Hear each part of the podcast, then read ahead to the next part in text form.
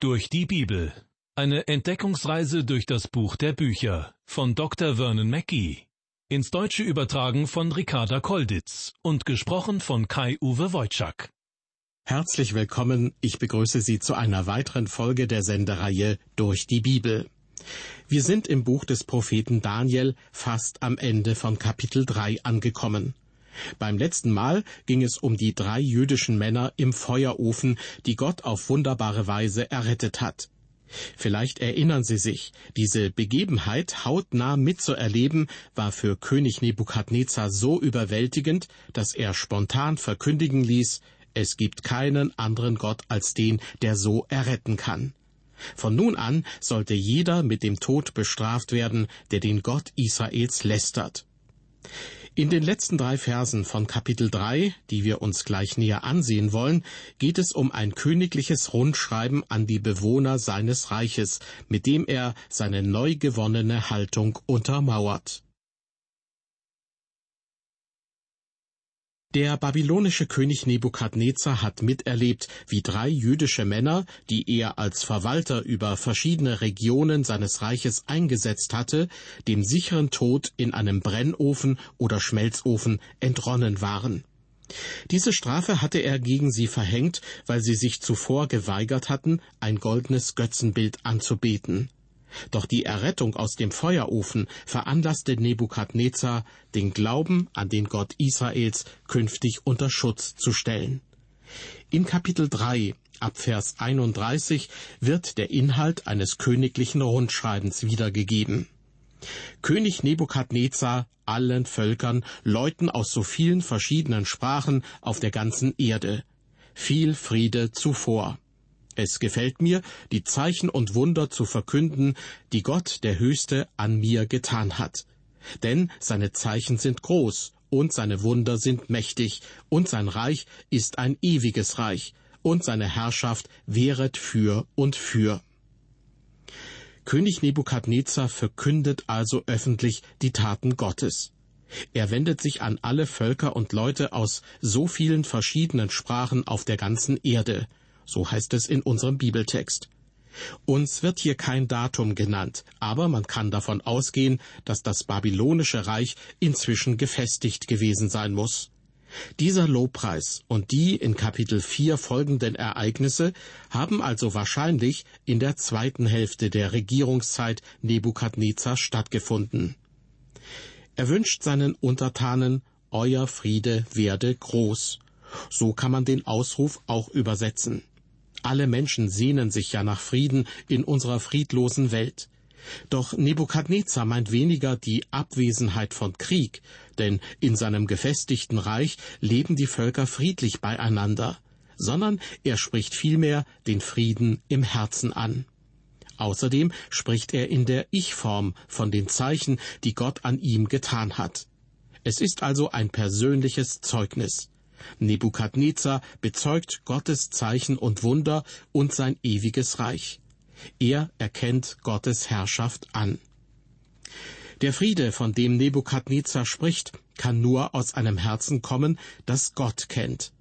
Im Römerbrief, ganz am Anfang von Kapitel 5, schreibt Paulus zu diesem Thema, Da wir nun gerecht geworden sind durch den Glauben, haben wir Frieden mit Gott durch unseren Herrn Jesus Christus. Es ist der Frieden, der in das Herz eines Sünders kommen kann, das durch das Opfer Jesu Christi rein geworden ist. Ein junger Mann drückte es einmal so aus Ich bin nicht im Reinen mit mir selbst, mit meinen Eltern, mit meinen Lehrern oder mit sonst jemandem. Doch wenn wir Frieden mit Gott schließen, dann sind unsere Herzen im Reinen, und dann können wir auch mit anderen Frieden schließen. Nur das Wort Gottes kann Frieden in unsere Herzen bringen. Zurück zu Nebukadnezar. Am Ende des nächsten Kapitels, also am Ende von Kapitel 4, werden wir sehen, dass er letztendlich Frieden mit Gott geschlossen hat. Und genau danach sollten auch wir heute streben.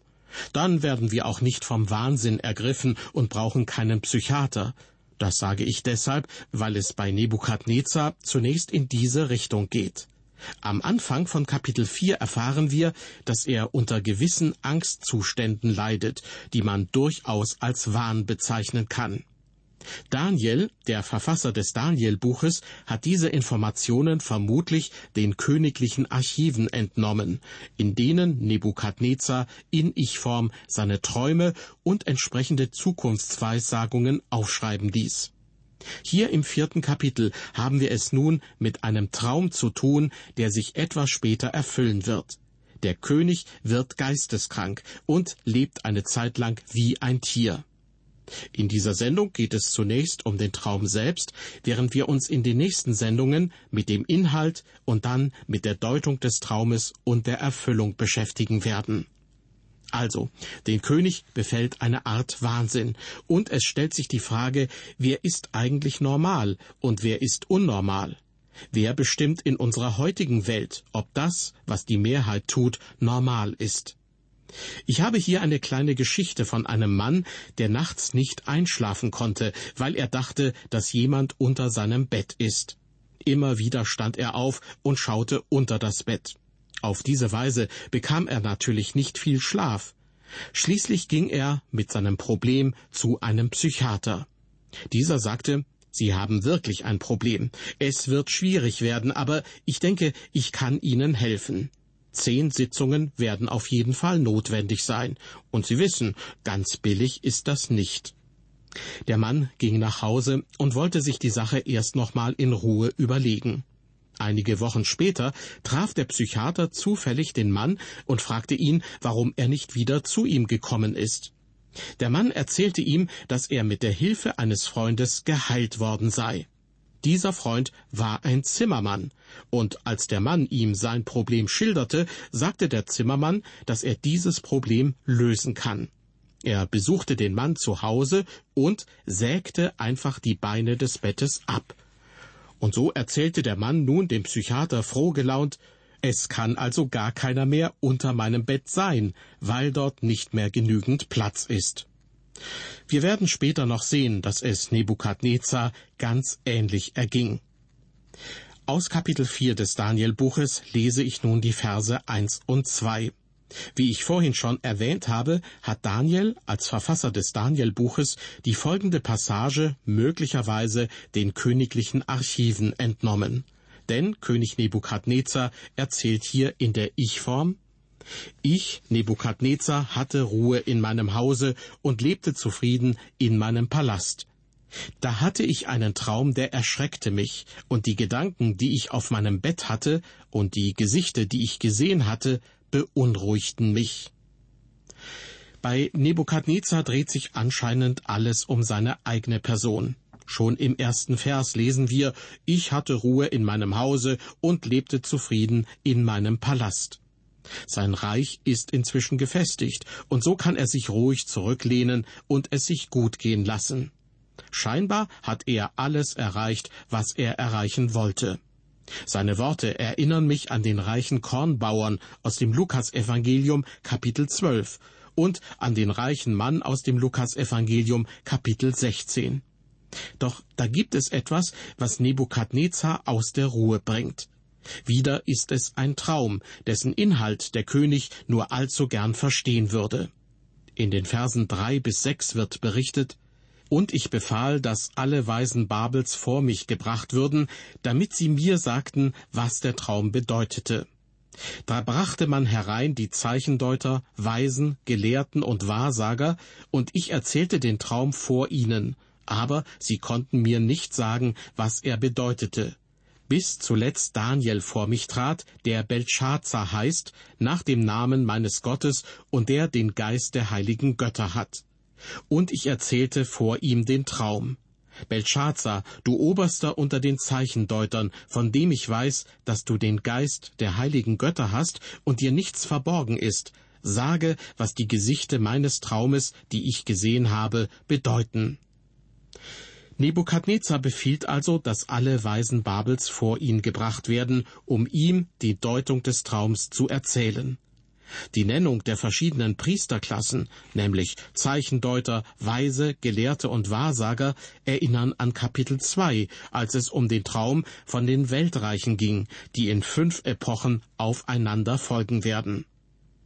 Wenn wir uns nun in Kapitel 4 den vierten Vers anschauen, dann lesen wir dort, Sie konnten mir nicht sagen, was der Traum bedeutete. Aus dem hebräischen Bibeltext geht das meines Erachtens allerdings nicht hervor sondern dort bleibt es offen, ob sie nicht konnten oder nicht wollten.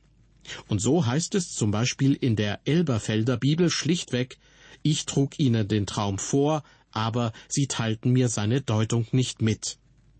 Nebukadnezar wusste ja schon, dass der Traum etwas Negatives für ihn bedeuten würde. Wer würde sich da noch trauen, ihm zu verkünden, dass er wahnsinnig werden würde? Schließlich wurde Daniel gerufen, den Nebukadnezar nach dem Namen seines Gottes in Belshazzar umbenannt hatte. Warum hier beide Namen genannt werden, ist nicht eindeutig. Es kann sein, dass Nebukadnezar damit auch den Gott Israels ehren wollte. Vielleicht aber hat Daniel auch selbst seinen israelitischen Namen beim Aufschreiben seines Buches eingefügt. Nebukadnezar sagt zu Daniel, ich weiß, dass du den Geist der heiligen Götter hast. Das ist Nebukadnezar schon seit Kapitel 2 bewusst. Er glaubt auch weiterhin an seine vielen Götter. In Vers 6 unseres Bibeltextes sagt er außerdem, und ich zitiere noch einmal aus der Elberfelder Bibel, Ich weiß, dass dir kein Geheimnis zu schwer ist, so sage mir die Visionen meines Traumes, den ich gesehen habe, und seine Deutung. Nebukadnezar schmeichelt Daniel also mit seinen Worten, während Daniel von Anfang an derartige Ehrungen, die nur Gott gebühren, abgelehnt hat. Nun warten wir natürlich gespannt auf den Inhalt des Traumes, jedoch werden wir erst in der nächsten Sendung und damit in unserem nächsten Bibelabschnitt dazu kommen. Zusammenfassend können wir jedoch festhalten, dass Gott auch zu den heidnischen Herrschern spricht und ihnen seinen Willen kundtut. Und ich bin überzeugt davon, das war nicht nur damals so. Vielleicht wünschen wir uns heute manchmal ein direkteres Eingreifen Gottes, wenn es darum geht, wer ein Volk regieren soll. Der wichtigste Vers im vierten Kapitel ist hierzu Vers 14, den ich hier schon einmal vorwegnehmen will, auch wenn die Erklärung dazu erst später folgt. Vers 14 lautet, dies ist im Rat der Wächter beschlossen und ist Gebot der Heiligen, damit die Lebenden erkennen, dass der Höchste Gewalt hat über die Königreiche der Menschen und sie geben kann, wem er will, und einen Niedrigen darüber setzen. Gott sitzt also immer noch im Regiment. Ein kurzer Rückblick auf das, was wir bisher schon erfahren haben. Der babylonische König Nebukadnezar hatte wieder einen Traum, der ihn sehr beunruhigt. Er ruft zunächst seine babylonischen Weisen zusammen, doch sie können oder wollen ihm die Deutung des Traumes nicht erzählen. Deshalb wird erneut Daniel gerufen. In der nächsten Ausgabe der Sendereihe Durch die Bibel werden wir die Einzelheiten dieses Traumes erfahren. Und beim übernächsten Mal geht es dann um die Deutung des Traumes und wie er in Erfüllung geht. Nebukadnezar bekennt am Ende, Gott der Höchste hat Zeichen und Wunder an mir getan. Sein Reich ist ein ewiges Reich und seine Herrschaft wehret für und für. Wie sehr wünschen wir uns derart klare Worte von unseren heutigen Herrschern auf der Welt.